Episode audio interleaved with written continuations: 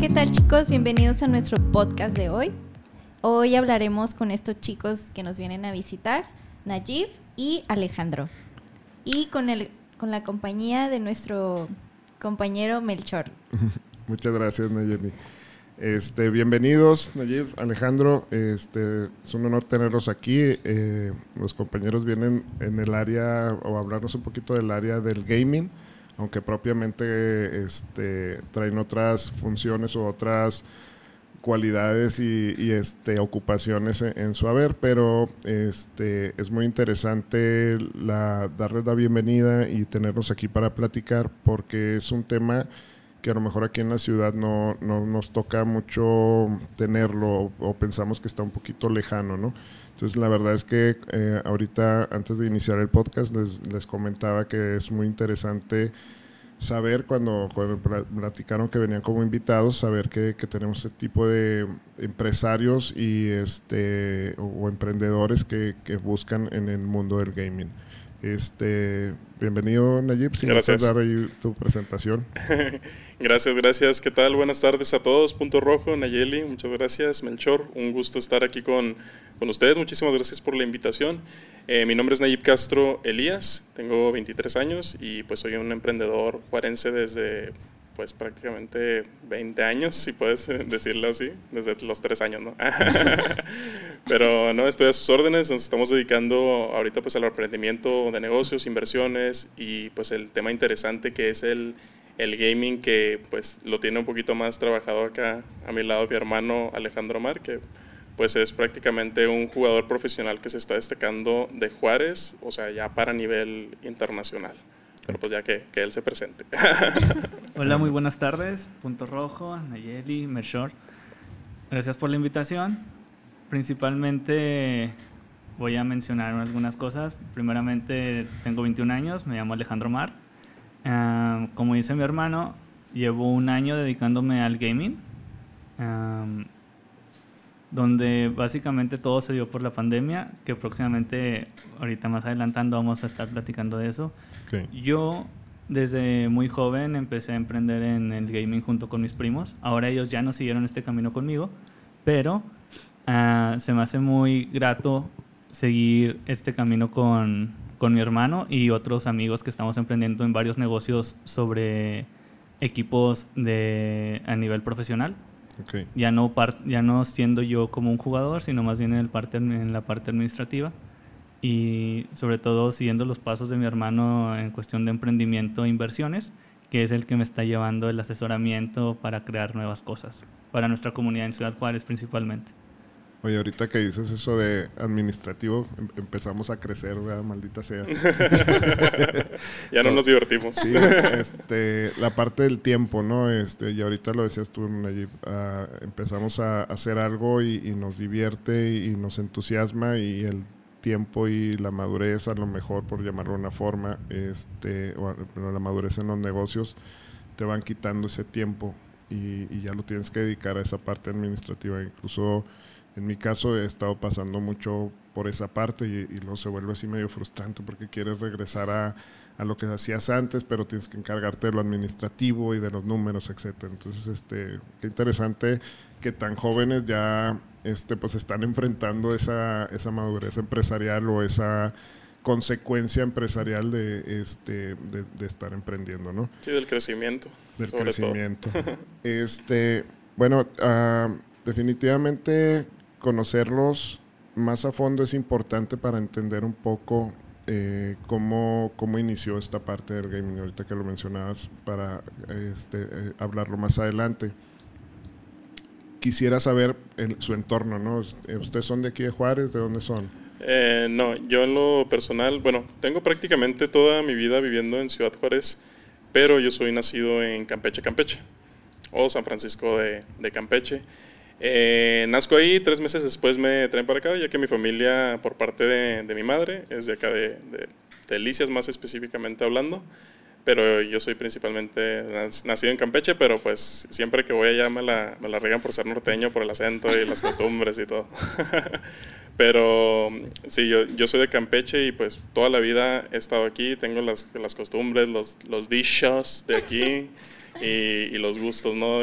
que sobre todo la gente cambia mucho con, con, las regiones, pero Ciudad Juárez me gusta mucho, o sea, a pesar de, de lo, sea lo que sea, pues por no, por no darle puntos negativos a la ciudad, pues es la ciudad que amo, es mi hogar y pues es donde comencé a, a explorar todo el mundo, básicamente. Eh, yo crecí en, en, una casa con dos hermanas menores y mi madre. Mi madre fue madre soltera durante pues prácticamente toda mi niñez y adolescencia, en la que gracias a Dios no tuvimos ninguna carencia, eh, no pasamos hambre ni nada por el estilo, gracias a Dios, y porque mi mamá siempre trabajó por sacarnos adelante, que se lo agradezco, se lo agradezco muchísimo, y pero aquí es donde empieza a nacerlo el Nayib emprendedor, lo interesante, ya que mi primer negocio fue en tercero de primaria vendiendo chicharrones. O sea, de esos que echas en aceite y se inflan, de esos, y que les pones una, un sobrecito de salsa valentina. Ese fue el primer negocio. Tres pesos con 50 centavos era lo que le, lo que le vendía. En, ¿Cómo se llama la primaria? En la Antonio Ortiz Mena, que está en Santiago Troncoso y Durango, allá para, para las torres, para ese rumbo. Y ahí fue donde aprendí mi primera lección de, de, emprendedor o negociante o comerciante, como, como lo quieran llamar, que era no fiar, porque, ah. por no, por, por no ser... Pensé que ibas a decir apagar la hacienda. ya sé, ¿verdad? A ver, ese, es otro tema bastante grande. Pero sí, o sea, fue, fue no fiar. O sea, porque yo así de niño inocente, bueno, ah, no seas gacho, fíamelos, mañana te los pago. Y pues obviamente pues nunca, nunca me pagaron y yo solté toda la mercancía que traía en, en ese momento. Pero pues ahí fue la primera lección. Y pues básicamente pues yo crecí con, con tres mujeres. Es por eso que a veces recibo comentarios tipo que tengo ciertas mañas o, cosas que hacen pues las mujeres. Un ejemplo, bajar la tapa del, baño, que es algo muy raro eh, ver en, en, otro, en otros amigos o compañeros. Pero desde esos detalles es donde te, das cuenta de que te forjaron mujeres. sí, sí, sí, se va adaptando uno. Yo, yo en lo personal eh, crecí también con tres mujeres, aparte de mi papá. Este, pero fueron mis dos hermanas y, mi mamá y sí hay muchas cositas este, que, que, me relaciono sí sí me identifico ahí con, con ese tema y qué padre entonces desde qué año te viniste aquí a Juárez 98 98 solo duré como tres meses de bebé en, en Campeche en Campeche wow qué padre ¿Y en tu caso, Alejandro? Yo sí soy orgullosamente juarense. Déjame presumirte. Tengo ese derecho. Ah, mi madre es de Durango, mi papá también es de aquí de Ciudad Juárez, es originario.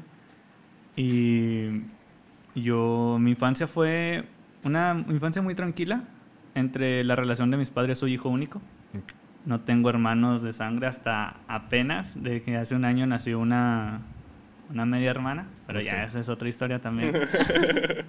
Nomás puedo decir que nació un día después de mi cumpleaños, que la neta sí me cala. Sí. porque me lleva 20 años, o sea, voy a tener 40 y ya 20, me va a robar la vida. No. Pero eh, la relación de mis padres fue, creo que una muy común donde el papá ausente. Nunca nos faltó también comida, pero la cuestión de la relación de mis papás sí fue muy caótica.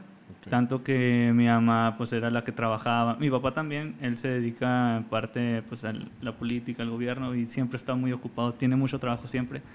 Y mi mamá era la que estaba ahí conmigo siempre trabajando, al pendiente de mí, pero al final no le alcanzaba el tiempo y, y me mandó con mi abuelita, que ella vive aquí en Ciudad Juárez también con, un, con mi tía, que es la hermana menor de, de mi mamá, y ellas prácticamente me criaron junto con mi abuelo. Así que pues yo crecí por por mi abuelita, ella fue la que me crió, mi tía fue la que me enseñó a leer, la que me enseñó las tablas, a multiplicar todo. Ella, ella me enseñó todo lo básico de la primaria y fue una infancia muy linda, pero muy solitaria. Por de lo más cercano a un amigo que tenía eran mis primos, que pues rara vez venían a, a visitarme. Siempre fui solo, tal vez esto hasta cierto punto me llega a pegar, ya que ahora ya soy grande, de que soy muy individualista soy de que me gusta convivir con las personas, soy el ser empático, pero prefiero estar solo. No sé, me encierro en mi, en mi mundo y, y así estoy contento. Bueno, eso también me llevó a otro lado parte de, se va a escuchar así muy triste, mi soledad me llevó a los juegos. Así fue como, como los conocí, porque al no tener nadie con quien jugar, eh, yo estaba en mi casa así con seis años y mis primos en su casa y jugábamos así a los, a los jueguitos esos de, de internet de vestir a Goku, a de vestir a Barbie. Y así mis primos iban hablando por teléfono, uh, así por teléfono de casa, que ya ni se usa, así pegados todo el día así con seis años. ¿Y qué ropa le pusiste? Y yo ropa acá.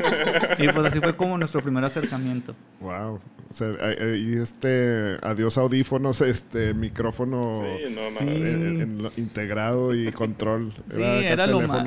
Teníamos lo más rupestre, lo más. y aparte no sabíamos que existía este mundo de, del gaming ya hasta apenas, que será? Unos cinco años, fue cuando nos dimos cuenta que, está, que existía, porque aquí en México no, no hay esa cultura. En Europa, Corea, todo lo que es Asia, ya desde el 2000, desde los 90 se ve, es algo muy, algo muy común que alguien diga, quiero ser un gamer profesional. Aquí le dices a tu mamá, oye mamá, quiero vivir de los juegos. No, te va a decir, no manches, vete a estudiar, vete a la maquila, algo, produce. Y, fíjate que gran parte de las preguntas hacia de dónde son y, la parte de la familia no era por sacarles lágrimas, por conocer este entorno, este, precisamente porque no es, no es algo tan conocido aquí en México y, puede ser un tabú para muchas de las familias, ¿no? Este, sobre todo si son familias muy tradicionalistas. En este caso, tú que creciste con tus abuelos, pues deben ser más tradicionalistas que, tus papás. Este, si tu papá está en la política, pues también debe ser un poco más tradicionalista por lo es general. Muy duro. este, sí son, son muy a lo básico, ¿no? Y, y yo creo que todos, o una gran mayoría, este, nos enfrentamos a papás que querían algo seguro para nosotros. Este, ahorita que decías tú esta parte del emprendimiento, es, es complicado porque yo también traía esa cosquilla desde que salí de la uni y mis papás, no, estudia otra cosa, este, o haz, o otro ejercicio, métete de maestro para que tengas un sueldo seguro, este, estable. Y a, pesar de todo, este, pues veían que se podía, pero aún así se resistían, ¿no? Este, no, no sé si a lo mejor les pasa un poquito el caso. Entonces, este, esa parte es muy interesante, ver, ver el entorno en el que se desenvolvieron, estos principios de los que hablas de agarrar el teléfono y este, con un primo este, empezar a jugar ahí en la computadora sin saber que está viendo uno o el otro, pues, pues te, va, te va diciendo hacia dónde va tu, tu preferencia o, las cosas que te, que te hacen diferente, ¿no? Entonces, este, sí, no sé en qué momento decidieron decirle a sus papás, este, ah, vamos a ser este gamers profesionales? ¿O cómo, pues, cómo pasó eso? Pues no fue tan verbal. Eh, bueno, en el caso de, de Alex, pues esa fue sus inicios en el, en el gaming, pero lo mío fue un poquito más trágico. Tanto que a mí nuestra mamá me pegó. Sí me, me, dio unas nalgadas, sí Bueno, es que hay, hay, una historia detrás de ese, de ese comentario, pero ahorita se las, se las, contamos, que ya es un poco más reciente, pero está, está divertida. Pero bueno, mi, mi inicio en los videojuegos es mucho más trágico, porque la primera consola que tuve fue el PlayStation 1, que si no mal recuerdo, me lo regaló mi, mi abuelo, con el que también crecí. Viví la, la gran eh, parte de mi, de mi infancia con, con, mi madre, pero crecí con, con, mis abuelos. Entonces, pues tengo el PlayStation 1, ¿no? Sale el PlayStation 2, lo pido de Navidad y pues dichoso, dichosa mi carta, pues se cumplió. Y PlayStation 2, ¿no? Ahí empieza ya una época muy diferente y más evolucionada de, de los videojuegos. Eh, armas, disparos, sangre, gráficos acá mejorados y todo, ¿no? Que, que, fue cuando se salió el mítico GTA San Andrés. Juego en el que yo me envicié mucho. Pero eh, el problema el problema principal pues era que yo era un niño de 8 años, 9 años jugando un juego para mayores de, de 18. Ese fue el primer problema. El segundo no tenía un, un límite, o sea, no me, no me establecían límites mi, mi, mamá, bueno, en ese momento, porque pues no, no, como se la pasaba trabajando, pues no tenía control de cuánto jugaba yo, entonces yo jugaba, o sea, 6, 7, 8 horas al día, algo sumamente insano y ahorita inalcanzable, porque pues ya nada más tengo tiempo de jugar una hora o dos, si, me, si bien me va, pero el tema, digo que fue trágico porque sufrí de, de epilepsia. Que es esta enfermedad que, causada por los rayos eh, magnéticos de la televisión, porque pues usaba de las teles que todavía lanzaban el, rayo, pues no había LCD, no había LED, no, o sea, todo lo que tenemos ahorita, ¿verdad? Pues me hizo daño, tuve tres, en total tres ataques epilépticos que me hicieron dejar el mundo de los videojuegos por muchos, muchos años. Oye, ahora sí que entonces sí era cierto cuando te decía, no te acerques tanto a la tele porque te hace daño. Bueno, pero antes. Sí, sí, sí, pues eh, como las teles de antes tenían una tecnología diferente que sí podría causar esos, ese tipo de ataques. Por ejemplo, pues hubo muchos casos en, en Japón con, con, los programas de Pokémon, o sea que eran muchas luces que parpadeaban demasiado, muchos colores y a los niños les daba ataques epilépticos. Es como un cortocircuito en el cerebro. Ok. Pues, muy interesante. y, aún, así te me quisiste entrar a esto, ¿no? Sí, exactamente. Pues de hecho ese fue ese fue el tema, o sea, y ya de ahí pues partió que PlayStation 3, obviamente ya no lo tuve, Xbox 360 eso lo tuve, pero ya cuando se iba acabando casi la época del Xbox 360. Pero ah, aquí lo, lo, padre es que cómo vuelvo a, a los videojuegos. Eh, después del, 360 pues sale la nueva generación que fue la anterior, que es PlayStation 4 y Xbox One. En ese momento yo ya estaba un poco más, más grande, fue esto en el 2015 más o menos, yo tenía como unos 16, 17 años. Y para ese tiempo, ahí yo ya tenía un poquito más avance en mi carrera de emprendedor pero a lo que voy con esto es que fue donde tuve mi primer trabajo, que fue en Cinepolis VIP, en el de Misiones. Okay. Ahí estuve un rato en, proyección y con ese primer trabajo fue como me compré el PlayStation 4.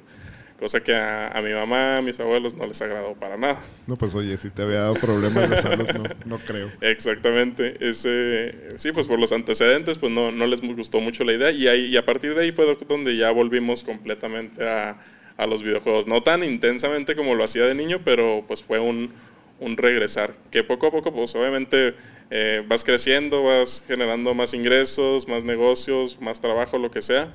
Y pues ya te vas teniendo más dinero de adulto y pues ya te puedes comprar más cosas, ¿no? Que lo que decía Alex ahorita fue que mm, hace, que fue? Un año. Un año, sí, un año que yo tenía la, la, visión y la meta de armarme una computadora gamer, porque en la secundaria yo veía a los youtubers que se armaban sus, sus computadoras en el tiempo de que no, el RGB, o sea, las tiras de colores de luz, no, no, eran, no, eran, tan importantes, pero ahora es primordial. si no tiene luces, no es gamer. No es gamer, no exacto. Es como si le faltara memoria RAM o algo así. Ándale, sí. Pues mi, de hecho, mi, mi, micrófono tiene RGB para, pues, para mejor calidad de audio, pero pues si, si, si no lo tuviera, pues obviamente es lo mismo, pero bueno, X. Eh, bueno, el, tema es que finalmente con un proyecto que, que me aventé el, el, año pasado que fue de, de, comida, ese pues ahorita lo tocamos un, un poquito más detallado, se llama Pimentos, es un negocio de comida saludable, ecológica y etcétera. Y con este proyecto lo, logré juntar el recurso para poder ah, comprarme esta computadora gamer. Y entonces cuando llego, pues ya la, instalamos, este Alex iba conmigo porque de, la computadora fuimos a comprar que la pantalla, que el mouse, que el, que el teclado, etcétera, y pues ahí andamos eh, explorando, ah, y hasta el escritorio también de una vez. Y luego pues ya que estábamos ahí montando todo, que llega mi mamá, y luego... Y luego volteé, a ver a mi hermano. Porque pues ya tenía el historial. Sí. ya había ah, comprado computadora. Sí, es que Alex ya tenía, tuvo computadora primero que yo. Y, lo volteé a ver y luego se lo empieza a sonar, o sea, acá de, pues, de manotazos, ¿no? Ojo, pero me vio y vio a Najib y dijo, déjame lo chingo. y dije, no, ¿por qué a mí? eres el que lo estaba induciendo al vicio. exacto. No? Sí, bueno. Sí, no, pero yo me llevé los el, golpes. Eras el dealer prácticamente. Yo le traje el vicio a mi hermano, le desgracié la vida. Sí, fue el que me, fue el que me, me aconsejó. Te regresó, más Sí, pero pues ahí está el, está el contexto. Y a partir de que, de que compré esta computadora, pues ya que me compré una camarita y pues ya me empecé a hacer ahí unos overlays improvisados en, en Canva para empezar a hacer los streams. Y así supe, en ese tiempo estaba muy de moda el Among Us. El, el, jueguito este de, saber quién es el asesino se puso muy de moda en la pandemia y con eso empecé a transmitir. Y luego ya, pues que League of Legends, que Call of Duty, y ahí pues fue creciendo un poquito más la, comunidad, le fuimos metiendo, eh, contactamos un diseñador por Twitter para hacer overlays ya un poquito más profesionales, animados y todo. La gente, o sea, mi, mi página creció mucho por memes que subía. Okay. O sea, yo, a mí se me ocurrían así de, de la nada los, los memes y ya, pues los, los, hacía también en Canva. No, no es publicidad ni nada, pero, pero pues me los aventaba ahí porque no le muevo Photoshop ni nada de eso. Y pues empecé, dos que tres memes se hicieron virales, cayeron muchos likes, muchos seguidores a, mi página, fue creciendo el canal de Twitch y suscripciones y ya empezamos a generar dinero de, de Twitch y de Facebook. Primero empezamos en Facebook eh, Gaming y de ahí nos mudamos a Twitch por el tema de, de, que, hay más, de que hay más acceso a interacción con los, con los espectadores en Twitch que en, que en Facebook. Ajá. Pero eso les estoy hablando de que fue, lo dejé de hacer hace como unos tres meses prácticamente, que fue cuando ya empecé a, a tomarme un poco más en serio el tema de las inversiones y otros negocios que traigo, que les platico más adelante. Y pues ya tuve que, que dejarlo de, de momento porque tengo planeado seguir haciéndolo, pero pues ya después. Oye, está muy interesante esta parte que habla sobre eh, atraer a diseñadores, o sea, contactar con ellos. Ya me había tocado aquí con, con, chicos que trabajan conmigo que los contactaban también, youtubers, para hacer estos overlays. Eh, y la parte de Canva, ¿no? Que se volvió una herramienta no nada más para gamers, o sea, en general para mucha gente ha sido algo muy bueno. Y yo la verdad, más que tenerle en contra, le, le agradezco mucho a la plataforma porque hace que eh, se haga un diseño más estético en, en, la parte de redes, ¿no? Porque no, si se lo dejamos a, a los piolines de las tías, este, pues todo se pone bien raro, ¿no? Sí. Entonces, la, la, verdad es que sí fue una forma de, pues, de equilibrar la parte del gráfico en, en las redes sociales eh, con una herramienta muy accesible. Entonces, a, ahorita más adelante yo creo que nos vamos a, a ese tema. Nayeli, ¿usted qué opina? Porque está muy callada, se me hace que está Sí. impresionada. Es que no me dejan Está, hablar. está muy atenta. Estoy aquí analizando la situación de su infancia trágica. Para darles un comentario, Nayeli es este psicóloga, entonces se me hace que nomás este, está analizándonos en este No. momento. Na- Nayeli fue nuestra psicóloga en el Sí. equipo En el de, esports. Wow. Sí, aquí, lo- aquí viene lo interesante. De hecho, yo a Nayib lo conozco desde hace tiempo. Estuvimos haciendo servicio social juntos y pues de ahí empezó este la amistad y ya desde sus inicios yo lo fui siguiendo. Primero empezó con las camisas de máscara de látex. Ah, Nayeli era cliente frecuente. Sí, la verdad. y luego ya después este empezó con lo de Forex, me invitaba a las juntas, este reuniones que tenía, me invitaba al proyecto, pero yo no me sentía tan buena en finanzas, entonces decía, ¿sabes qué? Todavía le tengo un poquito de miedo. Y luego ya fue cuando empezó con lo del negocio de pimientos. Y ahí fue cuando yo ya empecé a notar este el crecimiento de Najib. Ya fue como que darle más seguimiento y luego ya fue cuando empezó con el proyecto de gaming. Este, y ahí fue cuando ya me invitó y me dijo, oye, ¿sabes qué? Este, a veces mi equipo pues se siente muy tenso. Obviamente son como que las secuelas de invertirle tanto tiempo a un videojuego. Entonces ahí es cuando este, me pidió ayuda porque ya la mayoría no sabía cómo manejar el estrés, se sentían ansiosos, oye, me siento muy presionado por esta competencia, este juego, pues échanos la mano y ya fue cuando yo empecé a ayudarles más o menos con temas para vamos a ver cómo podemos manejar la ansiedad, cómo podemos calmar este, este nerviosismo. Ya fue cuando ya empecé a tener como que ya más contacto con Najib y el equipo. Sí, con todo el equipo. Oye, qué padre. Entonces lo, lo traes este con muy bien seguida la historia ahí de, de Nayib. Y este, y es muy interesante la, por la parte empresarial que también ahorita profundizamos. Este, tú Alejandro, ¿cómo, cómo están tus inicios? Este, porque ya nos, nos fuimos acá con, con Nayib. Mis Eh, inicios son todavía más joven. Fueron en quinto de primaria, todavía me acuerdo. Lo fue con una laptop que además se compró para su trabajo. Fue el- la primera máquina que tuve. Fue conocimos un juego. Primero, primero entramos a esas páginas gratis de viste a Barbie, viste a, Goku. Estaba con la casa de mis primos. Veníamos de, de jugar fútbol y entramos y estábamos viendo y nos salió un anuncio de un videojuego que se llama Last Chaos. Last Chaos. Ahorita ya, ya está muerto ese juego, pero en su tiempo fue el top. Es un MMORPG, es donde te creas tu, tu personaje, tu caballero, hechicero, titán. Y ya lo vas subiendo de nivel, vas matando monstruos y así. Y cuando vimos el tráiler quedamos impactados. Teníamos, era quinto de primaria, ¿qué teníamos? Ah, como nueve, diez años por ahí. No, quedamos alucinados, fascinados. Dijimos, ¿qué es esto? Porque nosotros nomás conocíamos el jueguito de ponle la ropa al Barbie o los de Mega Man X, uh, sí, juegos y así, juegos 2D, así. Era lo que conocíamos y cuando conocimos el 3D, pues dijimos, no manches, y le dije a mi primo, ponlo a descargar. Y era cuando teníamos un mega de internet, se tardó tres días en bajarse el juego y, ya, pues el punto es que, pum, lo descargamos y cuando ya inicié sesión, no, conocí al amor de mi vida. Dije, no, no, no, no, no, ¿quién necesita novia cuando tiene juegos? No, no, se crean, no se crean, no se crean, tampoco lo voy a equiparar bueno, así. Bueno, bueno. a veces, a veces. Ya, ya, vamos entendiendo por qué está ese cliché de los gamers. ¿eh? Sí, sí. Después hablamos de esas cosas tristes. Bueno, así fue como lo conocí. Entré al juego y vi que podías andar dentro de un mundo, comprar objetos, matar monstruos, subir de nivel. Y otra vez estaba hablando con mi primo por teléfono de casa, del de Telmex, así, eh, no manches, ¿viste? Ahí te venden espadas y tú, oh, no, sí, ahí puedes ver el sol. Y nosotros ya no conocíamos el sol real, conocíamos el del juego. y era quinto de, era quinto de primaria, yo, yo ya no ponía atención en clases. Yo todo el día pensaba en el juego de, a ver, ahora qué monstruo voy a matar. Ay, necesito matar como 200 para poder conseguir esto. Ah, ya mi vida era el juego. Así fue como y mis primos, hablaba con ellos y decían, así, en quinto de primaria, sexto, les, yo les decía a mis primos, oigan, ustedes no, no piensan nada más en el juego y me dicen, sí, no manches, qué loco. O sea, nosotros, nuestra vida se, se volvió el juego, ese jueguito, la Chaos, que lo jugamos durante cinco años. Ok. Y de ahí durante ese lapso... Una relación larga. La más larga que he tenido. Por dos. La más feliz también.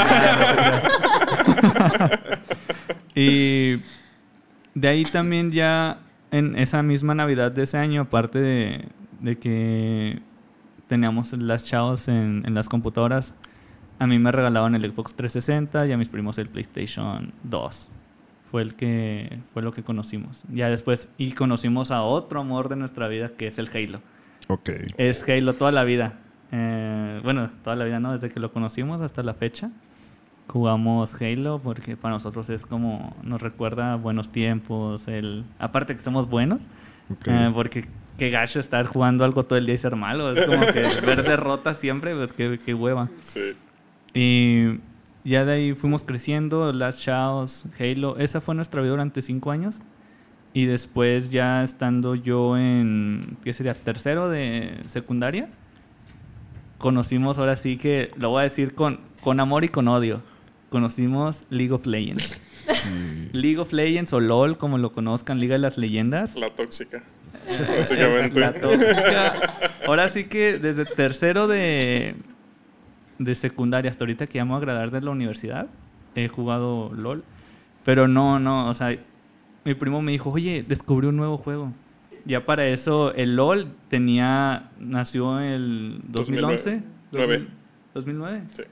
La beta. Salió la beta y ya, pues ya el juego oficial salió en 2011 aquí, los servidores en, en Latinoamérica. Lo que es México salió, pero tú puedes jugar configurando la VPN y todo eso en, en Estados Unidos. Ok.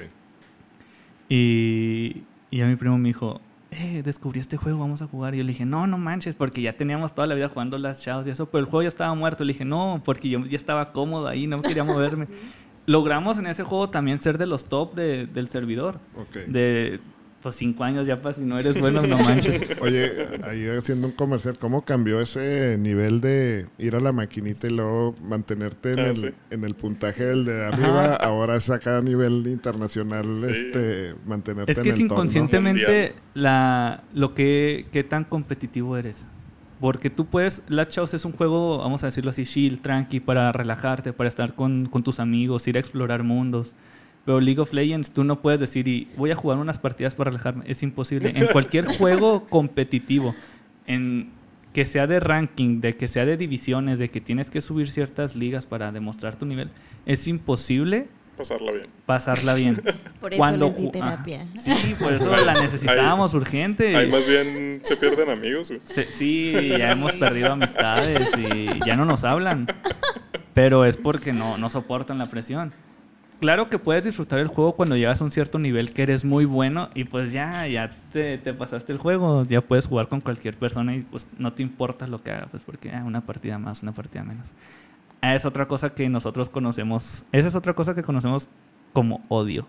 A veces nosotros decimos, no, te falta odio. Y llega un amigo y dice, no, perdí tres partidas, ya, ya no quiero jugar y te falta odio. Debes de... Es como la evolución de te falta barrio. bueno, a, nuestra, como la adaptamos a la comunidad. Sí, porque, bueno, así fue como conocí ya por mi primo. Ya en tercero de secundaria fue como conocimos League of Legends. Y, y a los dos años fue cuando te conocí. Creo. que sí. A los dos años fue cuando conocí a Najib que nuestros papás empezaron a salir. Okay. Mi papá y su mamá. Y y mi papá me dijo, porque yo le descargué para ese tiempo, y papá cuando me gradué me regaló una laptop, así que yo ya podía jugar LOL en mi compu y no en la laptop de mi mamá. Porque se la robaron. Ah, le rompieron el vidrio del carro y pum, se lo robaron y no. Eso, ese, ese tiempo la pasé. Puras, puras, tragedias. Sí, me salió como urticaria, no sé, de, de, la abstinencia. Me rascaba y no podía. Iba a la casa de mis primos, como vivimos a cinco minutos de diferencia. Iba a su casa para, eh, préstenme una compu, eh, préstenme una compu como mi tío es ingeniero, él tiene muchas computadoras buenas. O sea, siempre ha tenido computadoras buenas, pero no tanto así como una gamer, sino decente. Uy, uy. humildemente. Oye, tu tío dándote una compu de buena fe. Oye, pero no tenía un, un mouse HyperX. ¿o no tiene algo bueno.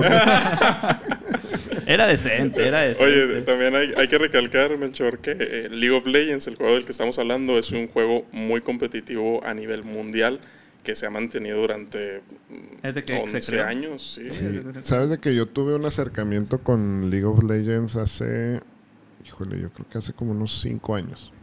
Este, tenía un chico que trabajaba con nosotros, se llama Uriel Mm, también este gamer de hecho también tenía un canal de YouTube este la verdad ahorita no recuerdo el nombre que tenía en, YouTube y eh, él también era daba mucha descripción de los juegos de Halo precisamente y un día estábamos allá en la oficina y estaba platicando y, le dije, ¿qué es eso? A ver, este, no, me, y ya fue y lo descargó ahí en mi máquina. También una máquina sencilla, no creen que gamer. 32 GB de RAM. algo, algo normal.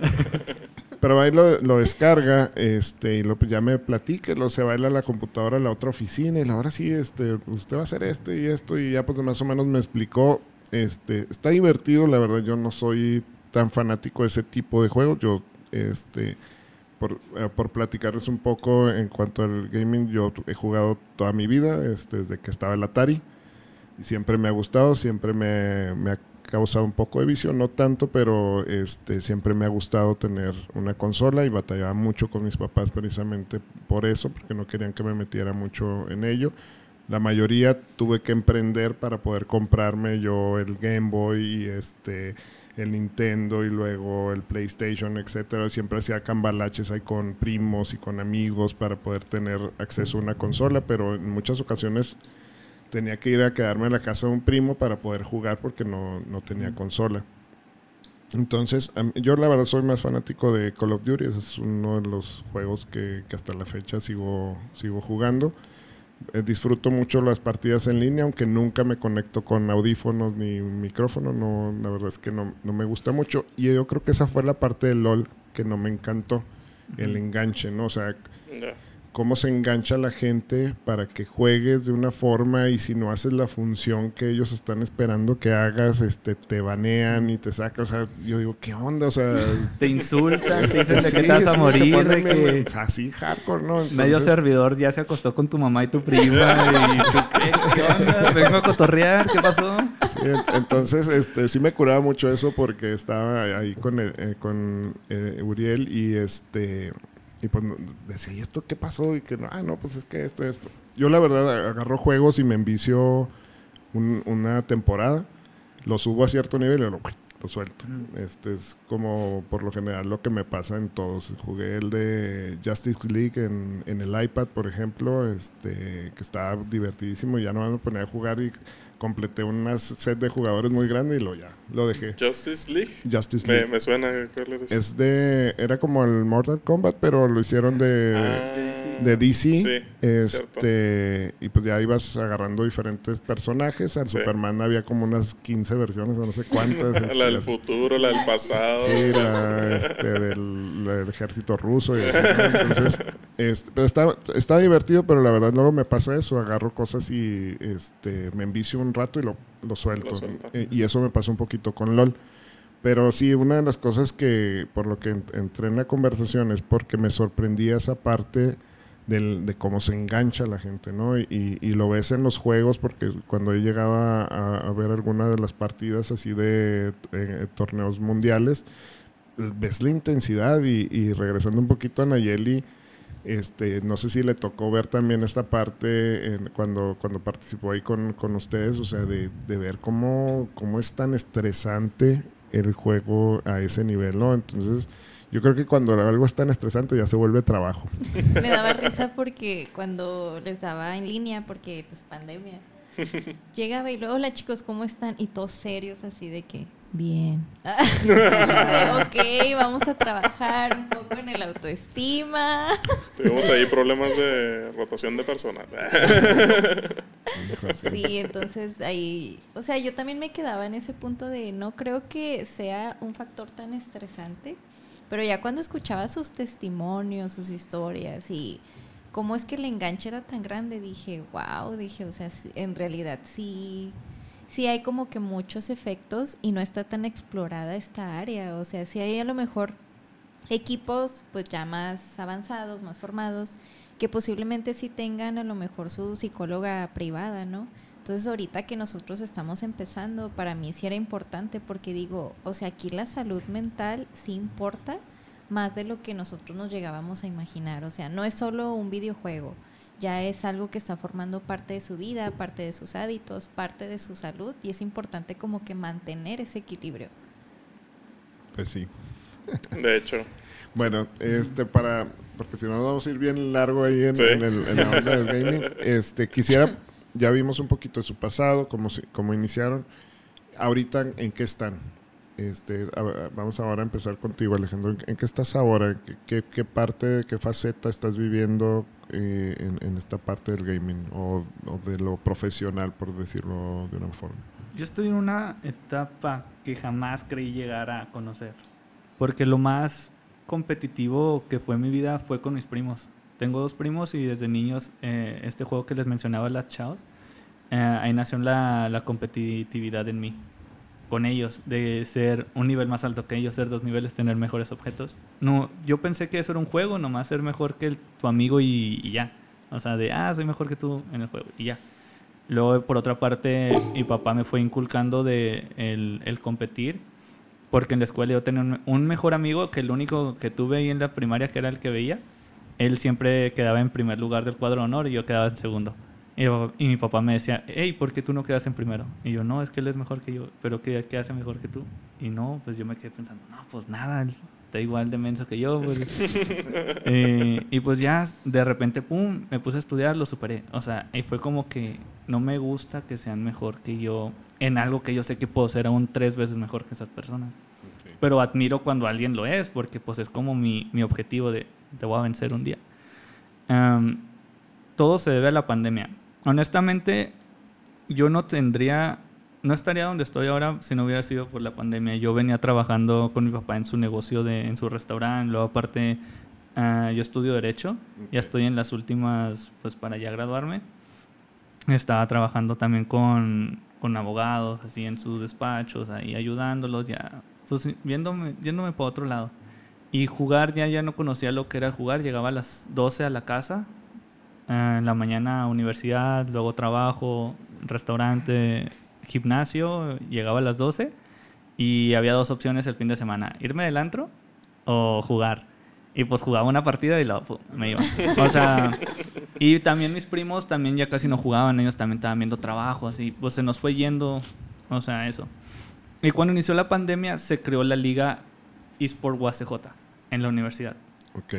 Y se creó porque, y ahora sí ya es, es amigo, antes era un extraño, pero ya un amigo que se llama Ulises, eh, hizo su tesis en, basado en, en los esports. Y por eso la UACJ le dio luz verde para crear una liga bajo el nombre de la, de la universidad y publicar cosas, hacer torneos. Y, y justo dos semanas antes de que iniciara la pandemia fue cuando conocí a otro muy buen amigo que se llama Germán, también conocido aquí más en los juegos como Sai. Okay. Que, que, hasta ahora ya lo considero como un hermano. Ya tenemos muchos proyectos juntos. Uh, pero fue como se creó de que la UACJ lanzó la convocatoria de vamos a hacer una liga, vamos a hacer un torneo de League of Legends, va a ser pequeñito, va a ser así eh, relámpago, como les dicen de eliminación directa, juegas la partida, pierdes, ya, pues, te eliminaron, ya, ya no hay chance. Okay. Y junto con mis primos seguíamos jugando LOL. Seguíamos jugando y para ese punto nosotros pues ya éramos, éramos buenos, pero nunca pensamos que íbamos a competir. Siempre jugábamos nosotros tres, mis primos, y ganábamos casi todas las partidas y pero no, pues era cotorreo, ahora sí. Y cuando inició eso, se publicó en Facebook eso y pues mucha gente, éramos como dos mil personas poniendo, eh, busco equipo, busco equipo, busco equipo. Y pues ya tenía, ya éramos tres en nuestro equipo, okay. mis primos y yo.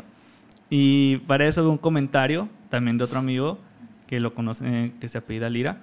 Así también lo conocen en, en los juegos como Lira. Okay. Y él publicó, eh, busco gente acá para el equipo. Y le dije a mis primos, eh, ¿qué onda? Le hicimos este vato, pues busco equipo, pues lo que sea. No, Simón.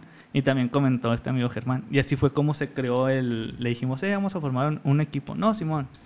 Y así fue como se creó Dragones. Dragones, Dragones Gaming. Así es el como. primer se- roster. El primer roster, así, el- la leyenda.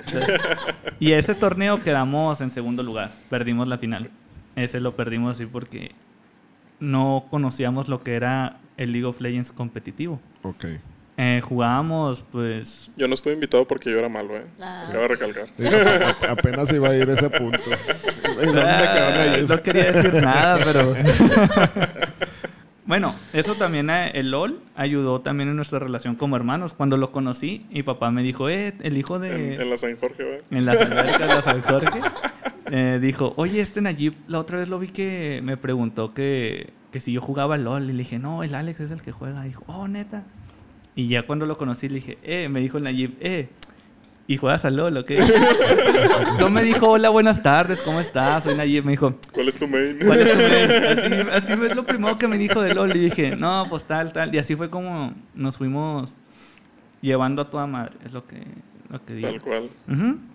Y pues así fue el tiempo, fue el tiempo. Y ya llegamos a lo que quedamos en segundo lugar, que fue la pretemporada de la UACJ, que se conoce como la pretemporada de eSport UACJ. Y luego ya de ahí inició la, la temporada. Y para eso ya nosotros nos habíamos hecho de, de nombre, porque quedamos en la final y, y perdimos. Y, pero la gente nos quería. No sé por qué quisimos que la gente nos, nos quería. En los streams que hizo la UACJ decían, sí, dragones, dragones. Y pues, no somos nadie, ¿por qué nos apoyan? Así yo bien extrañado de qué, qué está pasando.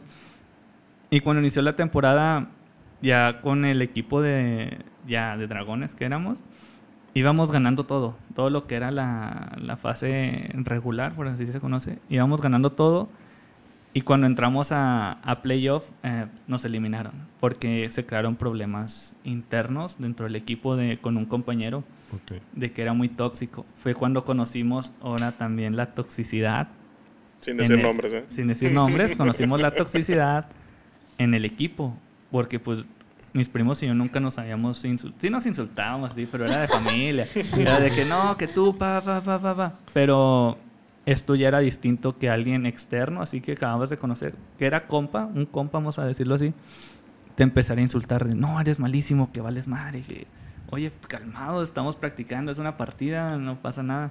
Y así se fue creando la discordia dentro del equipo y, y perdimos esa y, y se deshizo. O sea, esa persona se, se fue y quedamos nosotros cuatro. Pero antes de que sucediera eso, pasó otra cosa, que es donde ya inte- integramos a Nayib. Que nosotros pues éramos conocidos porque ganábamos todo y la gente nos quería, nos decían el equipo del pueblo y, y nuestro equipo dentro del dentro de ahí de la liga de la universidad se hizo como el clásico con un equipo que ya no existe, que era Telas Wolf, que fueron los que ganaron la pretemporada. Eh, y Dragones. Y cuando jugábamos era de. Oh, el clásico de la UACJ. Chivas contra América. Chivas América. el Real Madrid contra Barcelona. y éramos malísimos. Me pongo, me pongo a ver las partidas de ese entonces. No, éramos malísimos. Dábamos tanta pena ajena que. bueno, yo lo veo así por mi autocrítica. Sí. De que dábamos pena ajena jugando. Y. Y para eso nosotros empezamos a crear memes. Era cuando se puso de moda el, el meme donde de los que bailaban con los ataúdes. El de... Ese, él hicimos un meme, un equipo contra el que íbamos, de que nosotros íbamos como 5-0, íbamos ganando 5 partidas seguidas. Íbamos contra ese equipo que iba perdiendo 5 partidas y le hicimos ese meme y se retiraron.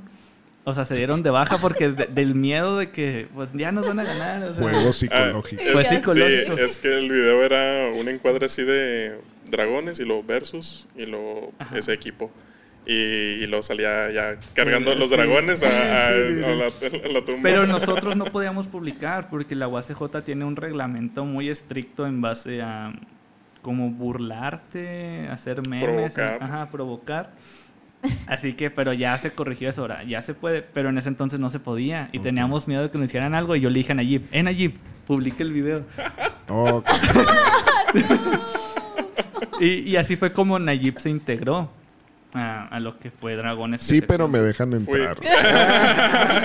Así como el club de Toby antes, ¿no? Sí, sí pero quiero el 90% de la empresa. Y así fue como se integró y ya pues esa temporada la perdimos y todo. Pero la gente decía, no, van a volver más fuertes y así. Luego pasó algo triste. Bueno, todavía no. Fue de que para, eso la costumbre de los Eso fue lo con el equipo de Dragones la liga, pero después la me mandaron mensaje los organizadores del torneo porque la UACJ, ahora sí la universidad, estaba reclutando gente para su equipo representativo de la UACJ para jugar en contra de, del TEC de Monterrey, la UASH, en, en, ligas universitarias, donde está prohibido jugadores profesionales que entren. O sea, si, si un equipo profesional me quiere reclutar, bueno, me recluta, pero yo estoy en la universidad, no puedo jugar ahí porque pues es claramente que les vas a ganar a todos. Es obvio que tu nivel está muy por encima de esas personas. Y pues a, a, mi primo y a mí nos reclutó la UACJ, hicieron pruebas y todo y, y quedamos. Oye, una pregunta. ¿Qué área de la UACJ es la que organiza esto? Es, ¿Si es ingeniería o es...? No, son los de... No, hay un, hay un departamento de deportes. que, es directamente el departamento de deportes. Sí, y rectoría, que es donde Ulises Gutiérrez, que es nuestro, nuestro amigo y es el organizador y el que creó toda la liga de esports UACJ, él es el que maneja todo eso con rectoría y no tengo el nombre ahorita a la mano del director deportivo de la universidad. Y ahí es donde se maneja. Pero qué padre que le dieron acceso, ¿no? O sea, que, que, me abrieron la mente a, esa parte. Por eso te preguntaba qué área, porque a lo mejor lo hubiera relacionado más como algo empujado por el, por la, el Instituto de Ingeniería este que directamente por, por Rectoría, pero qué padre. Y de hecho cuando me hablaron yo, yo no sabía que, que ya era algo como oficial. Yo pensé que era un torneo de, de panas, de Shin, de, que se creó por, por esta persona, por Ulises. Y, y no, ya después nos dijeron, oigan chavos, así está, vamos a inscribirlos en liga. Ya éramos los cinco que íbamos a jugar y, nuestros suplentes, cada uno con su con sus suplentes y pues nos inscribieron en la en las en la U-League se llama U-League y el Conde son las dos ligas que en las que participamos con el equipo de la UACJ y yo soy el soporte titular ah, son cinco líneas para la gente que no sepa el LOL se compone de cinco son cinco jugadores. Y, volteas a ver a Nayel. Sí, sí porque, sé que no sé. Porque le tuvimos que, antes de dar las sesiones, tuvimos que darle oh, cátedra de todo lo que era el juego. Rápido. Yo me acuerdo que la primera este, sesión que les di, me hablaban en términos bien raros. Y yo de que, ah, sí.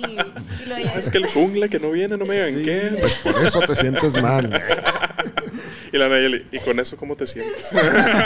Se me hace que este chico tiene problemas de habla. Tienes retraso. Bueno, somos pues, los cinco jugadores uh, top jungla, mid, ADC y, soporte. Sí. Yo soy el soporte titular del equipo de la universidad, también del de Dragones.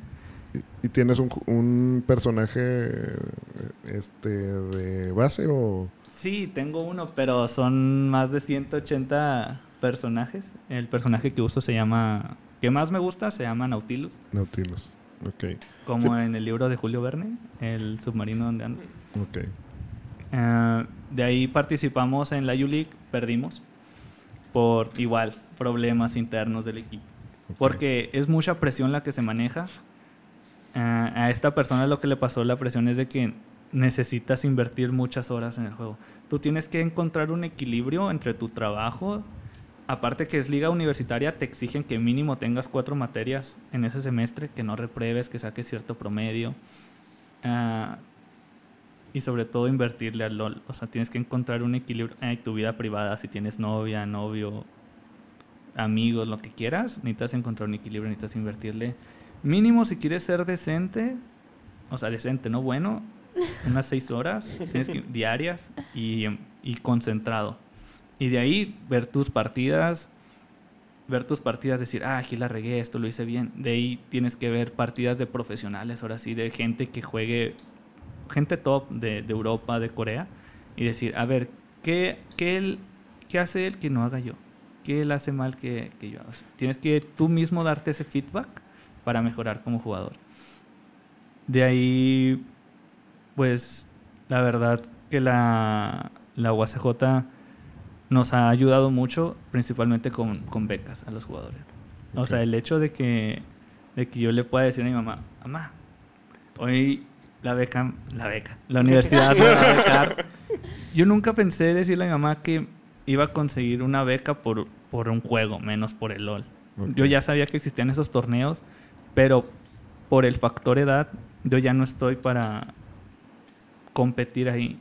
Para tú ser apto para entrar a querer ser profesional, a profesional así top, llegar a los top, top, tienes que tener mínimo unos 16 años y ya ser de los top del servidor. Ok.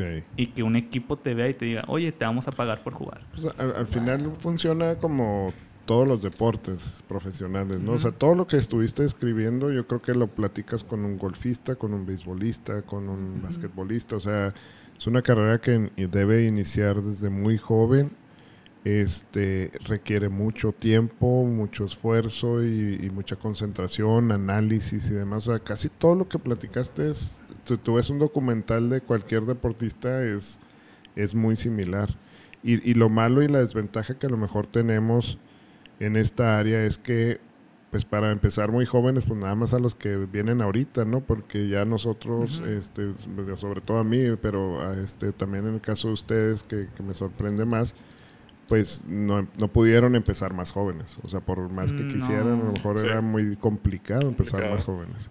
Era complicado también como, pues, que nos preguntabas de cómo nos iba con nuestros papás. Ah, personalmente, mi papá siempre fue muy duro en ese aspecto. Me decía, estás perdiendo el tiempo, ponte a trabajar ponte a estudiar, ponte a hacer eso, cómo vas a estar todo el día en la computadora. Era muy duro. Yo pues no tenía un, fundamento para decirle, mira, a mí me están dando esto para que él me dejara en paz. O sea, para que me dijera, ah, no, pues él está ganando dinero, está, está obteniendo un beneficio de, de un juego o de algo. Aparte que nuestra cultura es de es muy tradicionalista de que estudia para que tengas un buen trabajo, lo digo entre comillas, porque estudiar no te asegura nada conozco personas que ni estudian y, les va muchísimo mejor que personas con doctorado, que tú dices, dices, obvio también la calidad de persona que eres. Sí, mira, yo he platicado con mucho, mucha gente, yo siempre me junté con gente grande, este, o gente mayor que yo. Y, luego me topaba así con alguien que, que era mecánico, tenía un taller, o era carpintero, tenía un taller y yo les iba súper bien, o sea, ganaban muy buena lana. De hecho, tenían a los hijos en muy buenas escuelas. Este, y siempre la siempre era así la sentencia, ¿no? Este, es que estudia para que no estés como yo. Y yo, pues, si tú estás muy bien, o sea, como no quieres que esté como tú, o sea. Quiero ser tú. Este, o sea, ¿cómo? Pero este, yo, yo creo que ahorita eh, es un debate muy, muy fuerte que si nos, nos vamos a tener, nos vamos a alargar mucho, pero este, es un debate muy fuerte de, de, muchos vendehumos, como le llaman en, redes sociales, donde te dicen, no, no estudies, este, enfócate en inversiones y eso. Y yo creo que siempre las herramientas que obtengamos a través de la vida nos van a servir de algo, ¿no? Este, si, si tu carrera este, si tú estás enfocado en esta parte de los videojuegos, yo creo que a ti no te va a hacer daño para nada este, la abogacía. En, algún momento la vas a necesitar. En, la parte de los negocios, este, pues también, o sea, la, carrera te da un fundamento. Y, yo creo que lo que sí hemos malentendido es que porque ya estudiamos una carrera, ya salimos súper preparados para el mundo. Eso definitivamente no. O sea, es como ahora sí el inicio de tu carrera, este, ya cuando terminas. Y, yo creo que esa parte hace falta mucho documentarnos en eso. Entonces, qué, padre, digo, qué padre que tenemos papás también que luego son un poco duros y que nos mantienen ahí en, en, el carril. Este, Yo en, lo personal tengo, tengo tres hijos, pero uno de ellos está, también con la pandemia, eso se empezó a meter mucho este, en los videojuegos y yo le decía, órale, nada más, pues enfócate. O sea, si, si vas a ser bueno, o sea, ser mejor, este, enfócate y, y, verle un propósito, ¿no? Que a lo mejor es lo que pudo haber faltado con, con sus papás. O sea, ok, si vas a dedicarte a eso, dale, pero dale duro, ¿no? O sea, dale machín. Sí, a lo pro, ¿no? Sí, es que es difícil, por ejemplo, decirle a tus padres, oye, me quiero dedicar a esto cuando tú no tienes ninguna arma para decirle, oye, aquí en, aquí en la ciudad hay una liga que te paga por jugar. No, es imposible porque no existe. Exacto. Ahorita como dato se está creando en Chihuahua una liga que se llama la Liga del Desierto, que ya pues hay premios chidas, muy jugosos de, para los primeros equipos.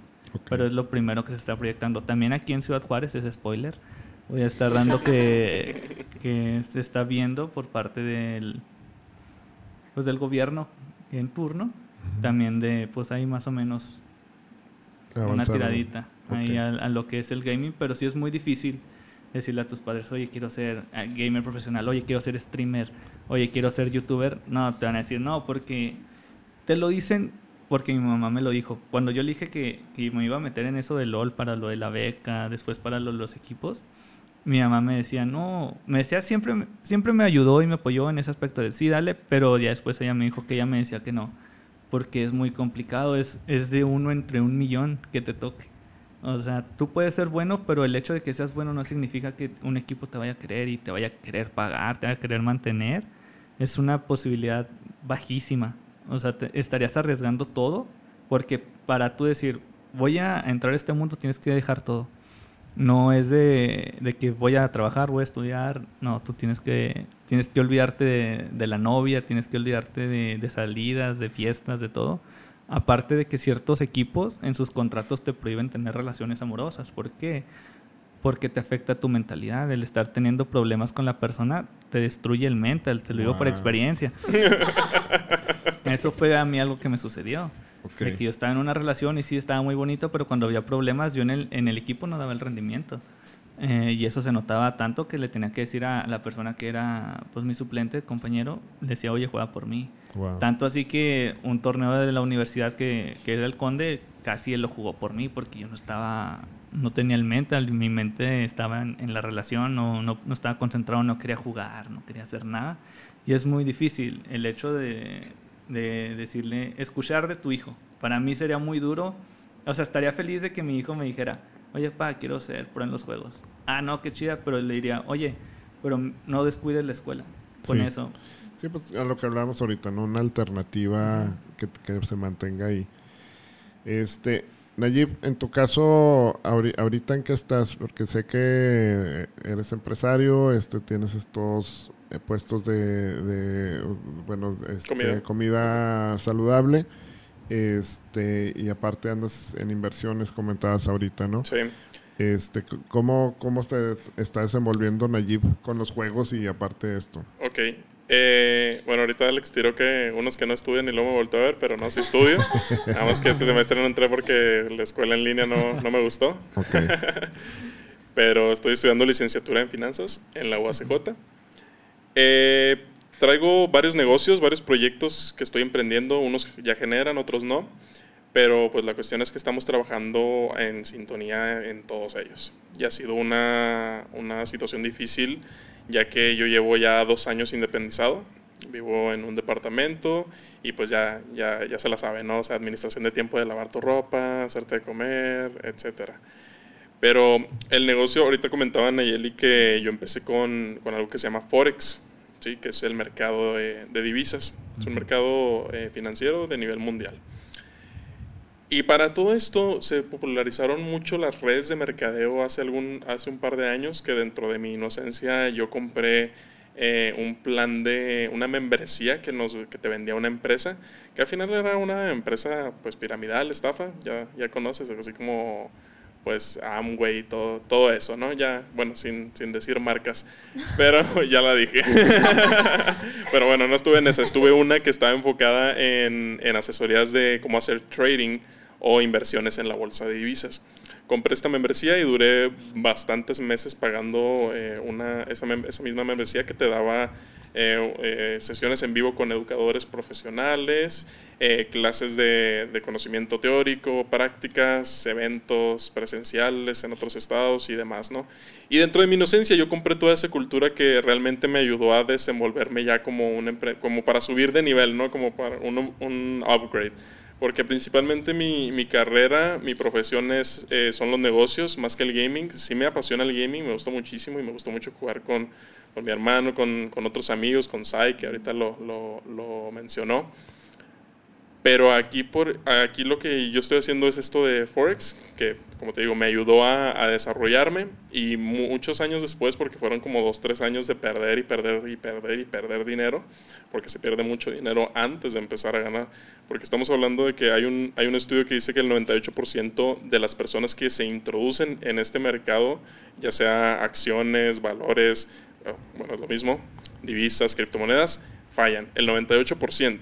Estamos diciendo que el 2% de las personas que inician a hacer este tipo de negocios les va bien o, bueno, o triunfan. ¿Sí? ¿Por qué? Pues hay niveles. Hay niveles también dentro de, de estos traders o inversionistas de, de mercado especulativo. Y pues ahí el que pues gana su, su, rendimiento conservador, que me incluyo en ese caso, ya que no es, eh, ya no es mi ingreso principal. Antes sí lo era, pero ya no. Ahorita traigo eso. Y con base a la experiencia que ya tengo, que ya perdí mucho dinero, que ya me sé los errores, dónde, dónde puedes invertir, dónde es más seguro, con qué brokers, etcétera, pues estoy impartiendo también asesorías privadas, muy privadas y muy limitadas, o sea, no, no es algo que tengo así abierto al, al, público. Si alguien me contacta y me dice, oye Nayib, ¿sabes que quiero aprender a, hacer trading en, en, Forex? Va, te cobro tanto y, y, nos vemos dos, tres veces a la, a la, semana por Discord, por Zoom, por donde quieras, o si quieres vamos presencialmente y, y tengo un, un temario que, que yo desarrollé para, para empezar desde cero en el trading y que puedas estar haciendo un interés del 5, 7, 8% o hasta el 10% de rendimiento mensual. Es lo que, le puedo, lo que les estoy enseñando ahorita. A, ahorita nada más tengo una alumna eh, por la misma cuestión del, del, tiempo. Ese es otro, otro ingreso, que, otro negocio que tengo. El tercero pues es, Pim, es Pimentos, que nació un eh, como unos que serán unos 7, 8 meses antes de que comenzara la pandemia y ese proyecto fue así como que el boom. Ahorita comentaba Alex que él trabajaba en el restaurante de, su papá, en el que yo también trabajé y antes de eso también tuvimos una fondita de comida mexicana. Entonces, sí, épica. comida gratis. Pero bueno, el tema es que me gustó también el área de, pues, de la restauración, el restaurante, la comida, todo eso. Y pues nació esta, esta idea de, de, pimentos con base a que no, yo entré a la universidad y, y, no había una opción saludable y bueno, lo que había era muy, muy caro, sobre okay. todo. Porque aquí tú te vas a una ensalada, así por ejemplo a una cadena de franquicias de ensaladas que la armas como quieras y te gastas 150 pesos más tu agua. Ya te gastaste 200 pesos en una sola comida. 180 que es mi coraje cada vez que voy a comprar una.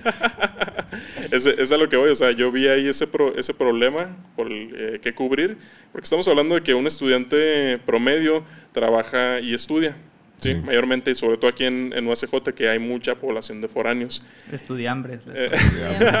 Así como eso, sí no, eso, sí no, ha cambiado desde que estaba yo. Eh. Como yo comprenderé. ¿verdad? Sí, muchos foráneos. Saludos al, al Sergio. este, y pues nace esta idea, ¿no? De lanzar un producto eh, saludable y amigable con el bolsillo.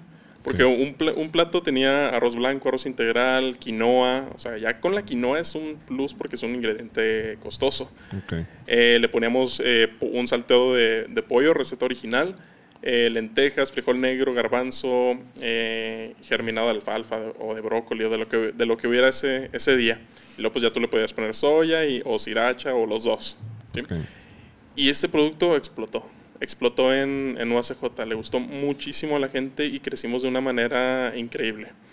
Eh, iniciamos en, en IXA, ¿sí? que es donde Alejandro y yo estudiamos con un, un, triciclo, un triciclo con un baño María, una sombrilla roja, con un concepto ecológico, porque le sumamos todavía ese concepto, o sea, ya era eh, eh, accesible en el precio, era saludable y aparte ecológico porque lo servíamos en, en, platos de bagazo de trigo con tapa de PLA, que es un polímero hecho a base de plantas, tenedor de hueso de aguacate y demás, ¿no? O sea, le metimos ese concepto de, de ecología y como a los 3, 4 meses eh, fue cuando se integró un muy amigo mío que conocí en la, justamente en la carrera, que se llama Alan Vázquez, y él se aventó conmigo, o sea, me dijo, yo le quiero entrar contigo al, al, proyecto, y yo le tenía un poco de miedo a las sociedades, pero como ya lo conocía, bueno, lo conocía ahí, pero lo estuve tratando y, y demás, y vi que tenía potencial. Y hacíamos una mancuerna muy, muy padre, y entonces le dije, va, y e hicimos el, el, carrito que pusimos en IT ya. O sea, ya teníamos dos sucursales, por así decirlo. Y también, o sea, lo mismo explotó. O sea, traíamos una venta de, de 100, 150 tazones diarios eh, en los carritos. O sea, a la gente le gustó muchísimo. Pero, pues, eh, nace la, la, pues, la dichosa pandemia que, pues, al igual que Alex, también muchas cosas que, que hago y tengo ahorita no, no estarían gracias a la pandemia pero pues tuvimos que cerrar porque nuestro público principal era la, la universidad. Cerramos. Volvimos poco después con servicio a domicilio, o sea, me aventé ahí un bot improvisado en una página de internet para Messenger, así que pues, le picaba de servicio a domicilio y ahí, ahí tú armabas tú el pedido, yo nada más lo leía y los mandaba a WhatsApp para que me mandaran la ubicación y yo personalmente iba a entregar el, el, el, tazón porque tenía que ahorrar en, en, costos, entonces no podía estar pagando cocineros y repartidores, gasolina, entonces yo mismo iba ahí y los repartía. Okay. Eh, funcionó durante un rato, luego bajaron las ventas y pues ya, lo dejamos de hacer.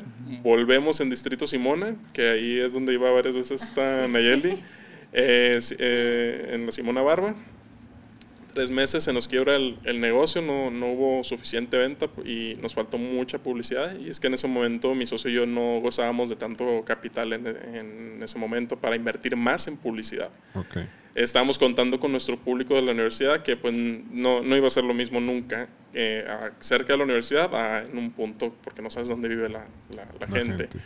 Pasan unos meses después de que cerramos, volvemos a intentarlo todavía en Gómez Morín en un lugar que se llama Mini Market. Eh, estoy, eh, se dio la, la, casualidad que mi socio conoció a la dueña de este establecimiento, le platicó el proyecto, le gustó, nos dio entrada a, en la inauguración incluso y empezamos ahí, igual, eh, dos, tres meses y también se nos tornó el negocio y pues ya, mejor le dijimos, ¿sabes qué?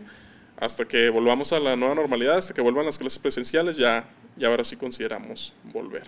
Y pues ese es el estado de, de ese proyecto. Es otro proyecto más que pues ahorita obviamente no está generando. Y traemos, eh, traigo también una opción, eh, bueno, me ven muy, muy de traje, pero porque ahorita tengo eh, varias citas con, con, clientes, que es el, este ya sí es como un trabajo como tal. Okay. No, por, no sin, es sin horario porque soy, soy ejecutivo y asesor financiero en Vitas Financial, que es, un, es una empresa que capta capital para inversión en, en bienes raíces de alta gama. Okay. ¿Sí? Ese, eh, ese, es otro.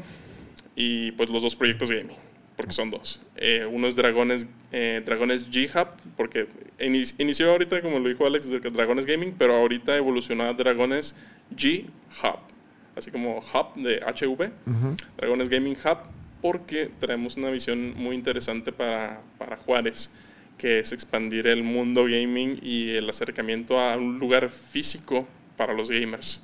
Estamos hablando de un, un, edificio estilo Business Hub o Technology Hub, pero de gaming.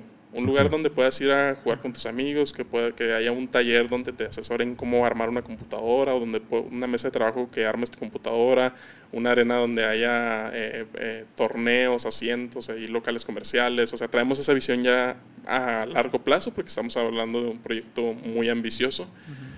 Y, pero pues ya, ya estamos empezando con algo. Eh, nos acabamos de renovar la imagen hace apenas que un, un mes, ¿no? Prácticamente. Sí.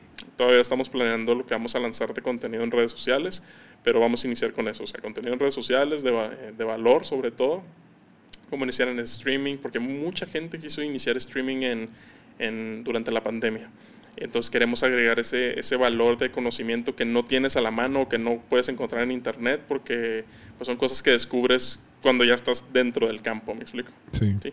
Y a base de este proyecto de Dragones Gaming, eh, pues nos fuimos eh, eh, haciendo amigos de, de otros jugadores, de otros equipos, de entrenadores, de... O sea, conocí, ya, ya conocemos mucha gente en el, en el área que cuando iniciamos estamos así como que, no manches, o sea, ¿cómo, cómo conseguimos un patrocinador? ¿O dónde conseguimos un entrenador, un analista? O sea, no teníamos idea, pero pues son cosas que en el camino ya vas adquiriendo por sí solas. Entonces, nace la... Tenemos un equipo rival que se llama Simple Logic Gaming, que es tricampeón del torneo de la UACJ.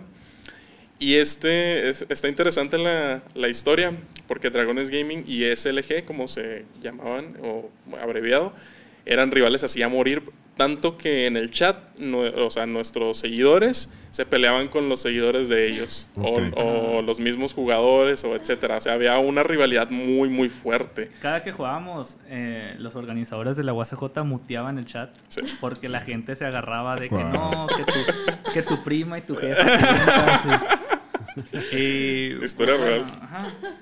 Historia, historia completamente real y, y estaba padre porque así la, la UACJ Esports, que es como se llama el proyecto de la liga, empezó a crecer mucho. O sea, muchas visitas. eh, o sea, en, en- en los juegos que jugaba Dragones contra SLG, o sea, en Twitch había 100 hasta 150 personas. Lo máximo que llegué a ver fueron 170. Y la UACJ trae un- una media de espectadores de 40 y 50 espectadores. Pero cuando jugaba Dragones contra SLG subía bien cañón por el mismo eh, hype que había para, para con los dos equipos. Eh, total, para no hacer la historia tan larga, eh, conocemos al, al dueño de ese equipo, que se llama Saúl Zúñiga, o mejor conocido como Taco de un Peso en el juego. Así se conocen. Sí, así es conocido, que también está en, en el equipo representativo de la UACJ. Y nos hacemos panas. Principalmente porque yo a Pimentos, mi proyecto, lo metí como patrocinador de, de UACJ Esports y pues tenía que dar un premio, entonces empecé a tratar con él, empezamos a platicar y pues ya nos hicimos, nos hicimos compas.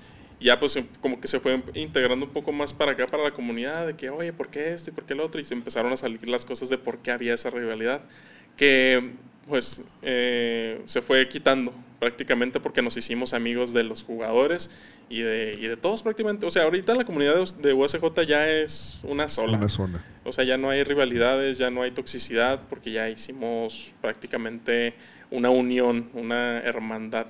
Entonces, Dragones Gaming, como ahorita lo decía Alex, éramos el, equipo del, del pueblo, ¿no? Eh, y SLG eran los tricampeones, o bicampeones, o sea, no sé cuándo nos salíamos que eran bicampeones o tricampeones. El caso es que han ganado todos los torneos de UACJ, o sea, son muy buenos.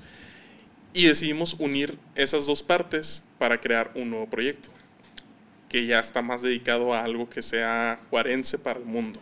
Porque este equipo, lo, lo- este proyecto lo tenemos enfocado a llegar a primera división, que es la LLA, la Liga de Latinoamérica, y esta la transmite TV, Azteca. Que hay que mencionar también que yo estuve participando en UACJ Esports como caster, Ok. o sea, narrando lo- los partidos y todo eso, que o sea, fue donde, donde- donde también ya me, me metí un poco más al, al proyecto. Entonces, fusionamos estos dos, eh, estos dos equipos y creamos Z1.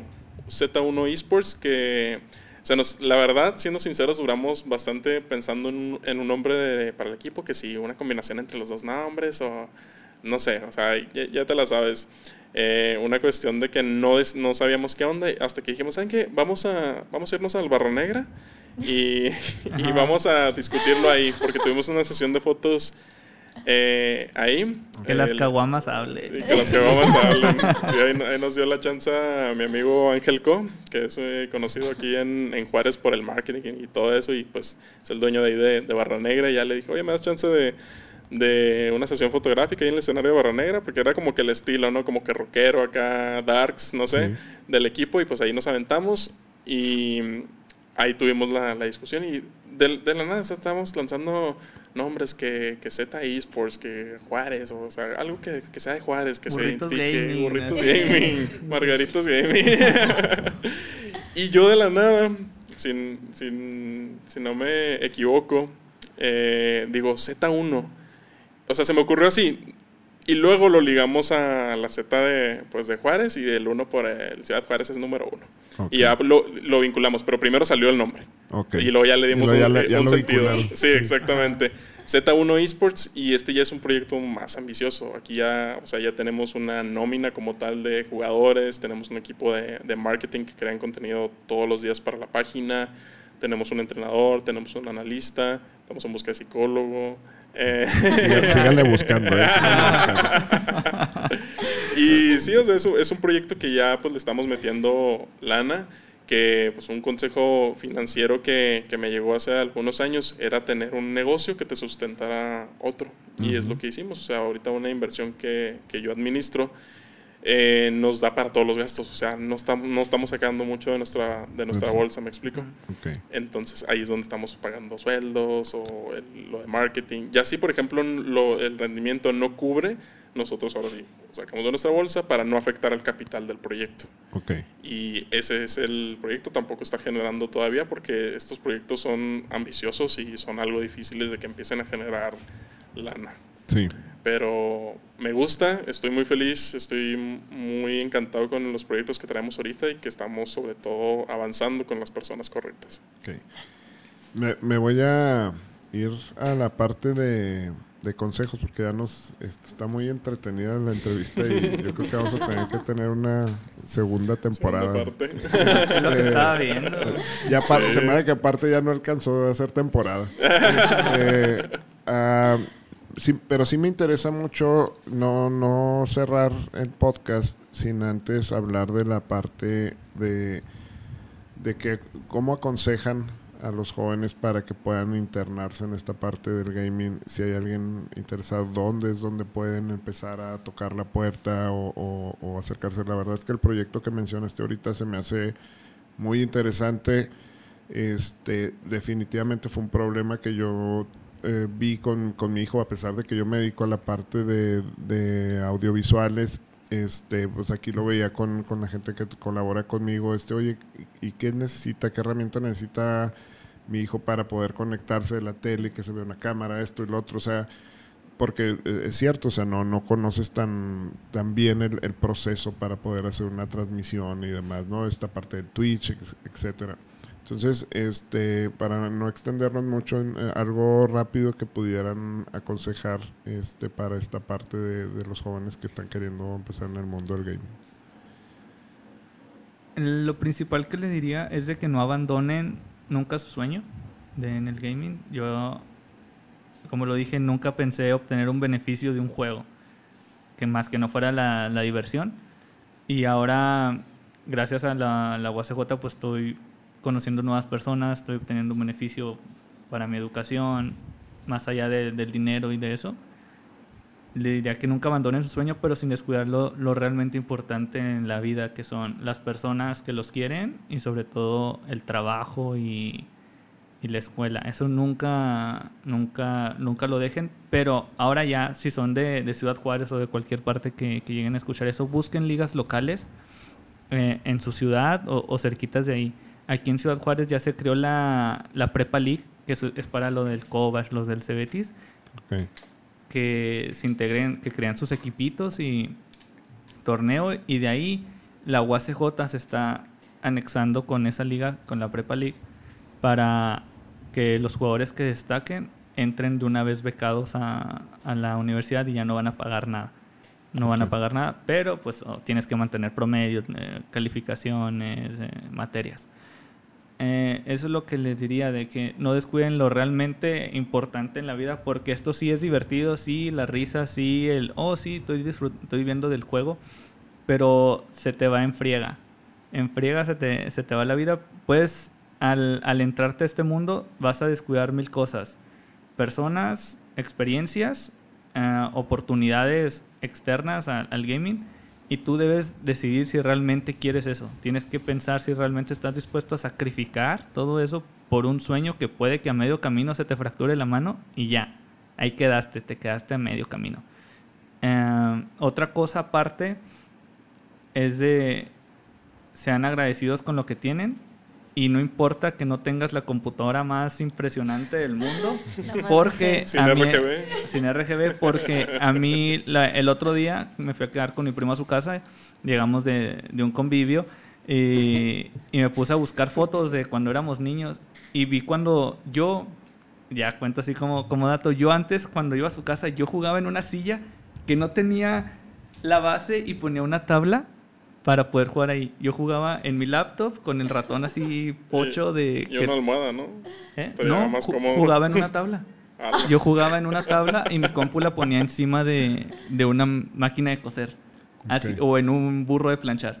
Así es como yo jugaba, o sea, y, y así es como pude inconscientemente jugando, pues fui de, de los mejores, destaqué, fui, fui subiendo nivel. Y ahora ya grande que eh, mi papá me después me regaló una laptop y, ah, pues bueno, y ahí, pero de ahí yo decir a mi mamá, oye, dame 20 mil pesos para comprar una... No, y hasta que empecé a trabajar, ahorrando, ahorrando, oye, me falta poquito, comenta. No, Simón. Y se armó.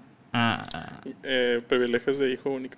Pero ah, el punto es de que uno tiene que hacer su, su, cosecha, no puedes pedir todo en la mano, tienes que tú llegar con algo y decir, eh, así. Y ya fue como Después pasó lo de Nayib, que nuestra mamá me pegó, que el vato llegó con, con la compu, silla gamer, audífono, llegó con todo, se dejó ir la quincena y, y, los golpes me los llevé yo. Pero es de, si tienes un sueño, es no descuides que en relación a, los videojuegos o el streaming, dale su prioridad a lo que realmente importa en la vida y eso hazlo secundario y con amor y sin esperar nada a cambio. O sea, no quieras empezar a streamear o a jugar y que de volada te hable el mejor equipo del mundo de, eh, cállate aquí. No, eso nunca te va a pasar. Es muy raro.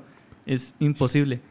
Es de, tú sigue le dando a tus cosas de, de la vida, trabajando, estudiando, uh, respetando a los demás, a sus opiniones sobre que tienen en, en cuestión del juego. Y, y si va a ser para ti, se te va a dar. Tarde o temprano se te va a dar. A mí me llegó esta edad quizá a otros les va a llegar a los 15, a los 16, 30, y pues ahí. ¿Tú, Nayib, qué, puedes decirnos? Eh, fíjate, Melchor, que esa es una pregunta que me hacen constantemente en Instagram o Facebook, porque pues yo publico mucho lifestyle y, y contenido de valor. Y la pregunta que más se me ha hecho es cómo iniciar. Cómo iniciar en inversiones, cómo iniciar en negocios. O sea, si nos ponemos a recapitular, el iniciar, o sea, por más pequeño que sea el, o sea, lo que quieras hacer, si, te si eso te va a dar para ir escalando cada vez más, hazlo. ¿Por qué? Porque hay mucha gente que me dice, es que yo, ah, no me queda nada de dinero en, en, la quincena. Ok, ¿por qué? Ok, tú es que tengo estos gastos. Y ok, vamos a ponerle que todo su dinero está administrado en gastos que son necesarios. O sea, que le quedan cero pesos para él. Vamos a suponer eso porque es algo pues, muy, muy difícil que pase. O sea, desde lo más básico, a mí me ha pasado muchas veces en, la cabeza porque he tenido varias, varias caídas en cuestión de, economía. Eh, y digo, si tengo que iniciar de cero, una de las cosas que sé hacer muy bien, porque me lo enseñó a hacer mi, eh, mi abuelo, es lavar carros. O sea, si tengo que empezar de cero o sea, Nayib empresario pierde todo su dinero, todos sus negocios, tengo que empezar otra vez, me voy a lavar carros, 50 pesos. Con, con cuatro eh, carros que, que, lave, ya gané el salario mínimo de, de México, bueno, de la, de la frontera. Y con eso puedo ir haciendo otras cosas, de que me, me, voy a lavar carros y le vendo al, al, que le voy a lavar un carro un, un, paquete de gomitas, porque también vendía eso en la preparatoria, las gomitas. Regreso al negocio de las gomitas. ¿No? Y muy buen negocio, ¿eh? tiene mucho, mucho rendimiento. O sea, hablamos de que un niño de 17 años en la prepa se llevaba sus mil pesos diarios en puras gomitas. Entonces, pues es, es un tema que, que te pones a pensar bueno, la gente no, no, tiene ese panorama del potencial que puede tener un negocio de gomitas, de las de lombrices. te, voy a decir algo, ¿eh? Hay gente que conozco, empresarios que conozco, que lo que, lo que se dedican es a los dulces. Y la, a los que conozco, todos son de alto nivel. Como una anécdota, un día jugué en el campo del Atlas, eh, eh, jugué golf allá, un torneo con unos amigos. Íbamos caminando y el Cadi nos dice, voltea, vimos una casa impresionante con tres pisos, un elevador, alberca en, en, dos niveles, o sea, tiene alberca en el primer piso y alberca en la terraza. Y este, luego me dice, mire, esa casa está hecha de puros mazapanes. Y yo, como, como mortero. Como, Literal. O... Comprimido. Entonces le puedo morder. y dice, no, es el, ese es el dueño de Dulces de la Rosa. Entonces, este, sí, la verdad, este, los dulces dan mucho dinero ahí como, como anécdota. Sí, sí, es que la comida, y pero sobre todo los dulces, eh, hay mucha liquidez en, en ese negocio. Y hay mucha gente que quiere iniciar en, en inversiones y piensan que que necesitan mucho dinero, porque me dicen, es que yo no tengo mucho dinero. Ok, aquí ya entra un tema subjetivo, porque pues, ¿qué es mucho dinero? 10 mil pesos, 100 mil pesos, un millón de pesos, pues para un rico un millón de pesos es el cambio. Entonces, o sea, yo primero lo que le pregunto, que de hecho en la mañana ahorita me llegó un mensaje de, una amiga cercana de la infancia y me, me dice esto, oye Nayib, este, he visto que te dedicas a las inversiones y quiero, quiero iniciar. Ok, la primera pregunta, ¿cuánto tienes, o sea, cuánto tienes a disposición o qué es lo que tienes, porque tienes que ponerte a revisar qué es lo que tienes a tu disposición o qué es lo que tienes que conseguir para poder iniciar en algo, lo que sea, lo que quieras, lavar carros, vender dulces, hacer malabares en el crucero, vender eh, productos de catálogo, no sé. O sea, hay muchas formas de hacer dinero sin, sin perjudicar al trabajo que ya tienes, que es el que tienes todo ocupado el, el sueldo, ¿no? Pero mi consejo principal es ese, o sea, porque es, es, una, es, es un tema de, de, enfoque principalmente, porque cuando tienes esta situación de que no, tiene, no te queda nada de dinero, te pierdes y empiezas a estresarte, no sabes qué, qué hacer o, o, no sabes pensar en qué hacer. Entonces, más que nada es esa cuestión mental de ver qué quiero hacer y cómo, cómo lo voy a lograr, pero principalmente por qué lo voy a hacer, o sea, por qué quiero ganar más dinero, por qué quiero hacer un negocio porque quiero ser eh, libre financieramente hablando. Y pues mi consejo es ese, o sea, no, no desistir y no, y no cegarse porque, porque yo crecí en tal colonia o porque yo tengo esto, porque yo no tengo esto. O sea, esas son al final de cuentas excusas. Porque yo lo puedo decir desde mi testimonio auténtico, que no nací en cuna de oro, ni, ni tuve todo, todos los lujos y las accesibilidades, y poco a poco he ido eh, haciéndome de un patrimonio de proyectos, de negocios y sobre todo ha sido cultivar, eh, cultivar la mente, mucho crecimiento personal, porque si realmente hubiera, no hubiera leído libros, escuchado audiolibros, que ahora se maneja mucho ese tema, ahora con el podcast también, si no desarrollas tu mente, no vas a estar al nivel de la persona que quieres llegar a ser. Pues sí. Desarrollo personal. Definitivamente. Nayeli, este, invite para que conozcan sus redes sociales. No sé si gusta preguntarles. no, de hecho les iba a comentar, es que sí nos interesa mucho que la comunidad juarense los empiece a conocer. Entonces sí me gustaría saber qué redes manejan o qué redes quieren compartir para que los vayan conociendo más. Va, Ajá. Y a mí me pueden encontrar como Alejandro Mar en Facebook y también en Instagram como Alejandro Mar. No, no hay pierde. Tal cual. Y en League of Legends como Dake. En League of Legends como Dake, Dake nada. Pero con letras raras. Ahí pueden mandar mensaje por si quieren jugar un día. Ah, es que, no, es que los moxos siguen en, en, League of Legends, ¿eh? Con los caracteres raros. Sí. Eh, a mí me pueden encontrar en, Instagram como Nayib Seo y prácticamente en todas mis redes sociales, en Twitch, en, Facebook, eh, incluso mi página de creador de, Facebook también es Nayib Seo. Ah, porque se me puso este apodo en, en UACJ Esports, como el CEO. Ah, ok. Sí, pero, o sea, realmente yo no soy el dueño de, Dragones, pero así se me, ha, se me ha pintado que ahorita pues ya pues soy como de los líderes, ¿no? Que dirigen el proyecto, pero pues si hablamos de CEO, pues también es Alejandro, también es eh, Saibu, Lu, eh, pero así se me puso. y pues, ese fue tu apodo. Ajá. Sí, y pues me lo adjudiqué por el frac. De que decían, eh, Alex, contáctame con tu patrón. Y yo, ah, ¿cuál patrón? ¿Me, me paga? Muy bien. Sí, en Twitch, Facebook, Instagram, Nayib Seo. Muy bien. Pues muchas gracias, chicos. Este, quisiera alargarme más, pero este, yo creo que sí los vamos a, a- a invitar de vuelta. Este, hay temas muy interesantes y yo creo que a la comunidad les, les va a llamar mucho la atención. Me quedé corto con, con muchas cosas. Este, pero les agradezco mucho el tiempo eh, por sus ocupaciones. Tienen que ir a jugar o tienen que ir a, a una cita. Este, pero este, la, la verdad es que ha sido una muy, muy buena experiencia. Este, gracias por, por participar con nosotros. Nayeli, gracias, Gracias. Por, por acompañarnos. Gracias. Está muy calladita. Este, por favor, síganos también en nuestras redes sociales. Este, sigan escuchando nuestros podcasts, eh, síganos esperando. Estamos tratando de sacar este seguidos ahí material. Y pues hasta la próxima, Nayeli.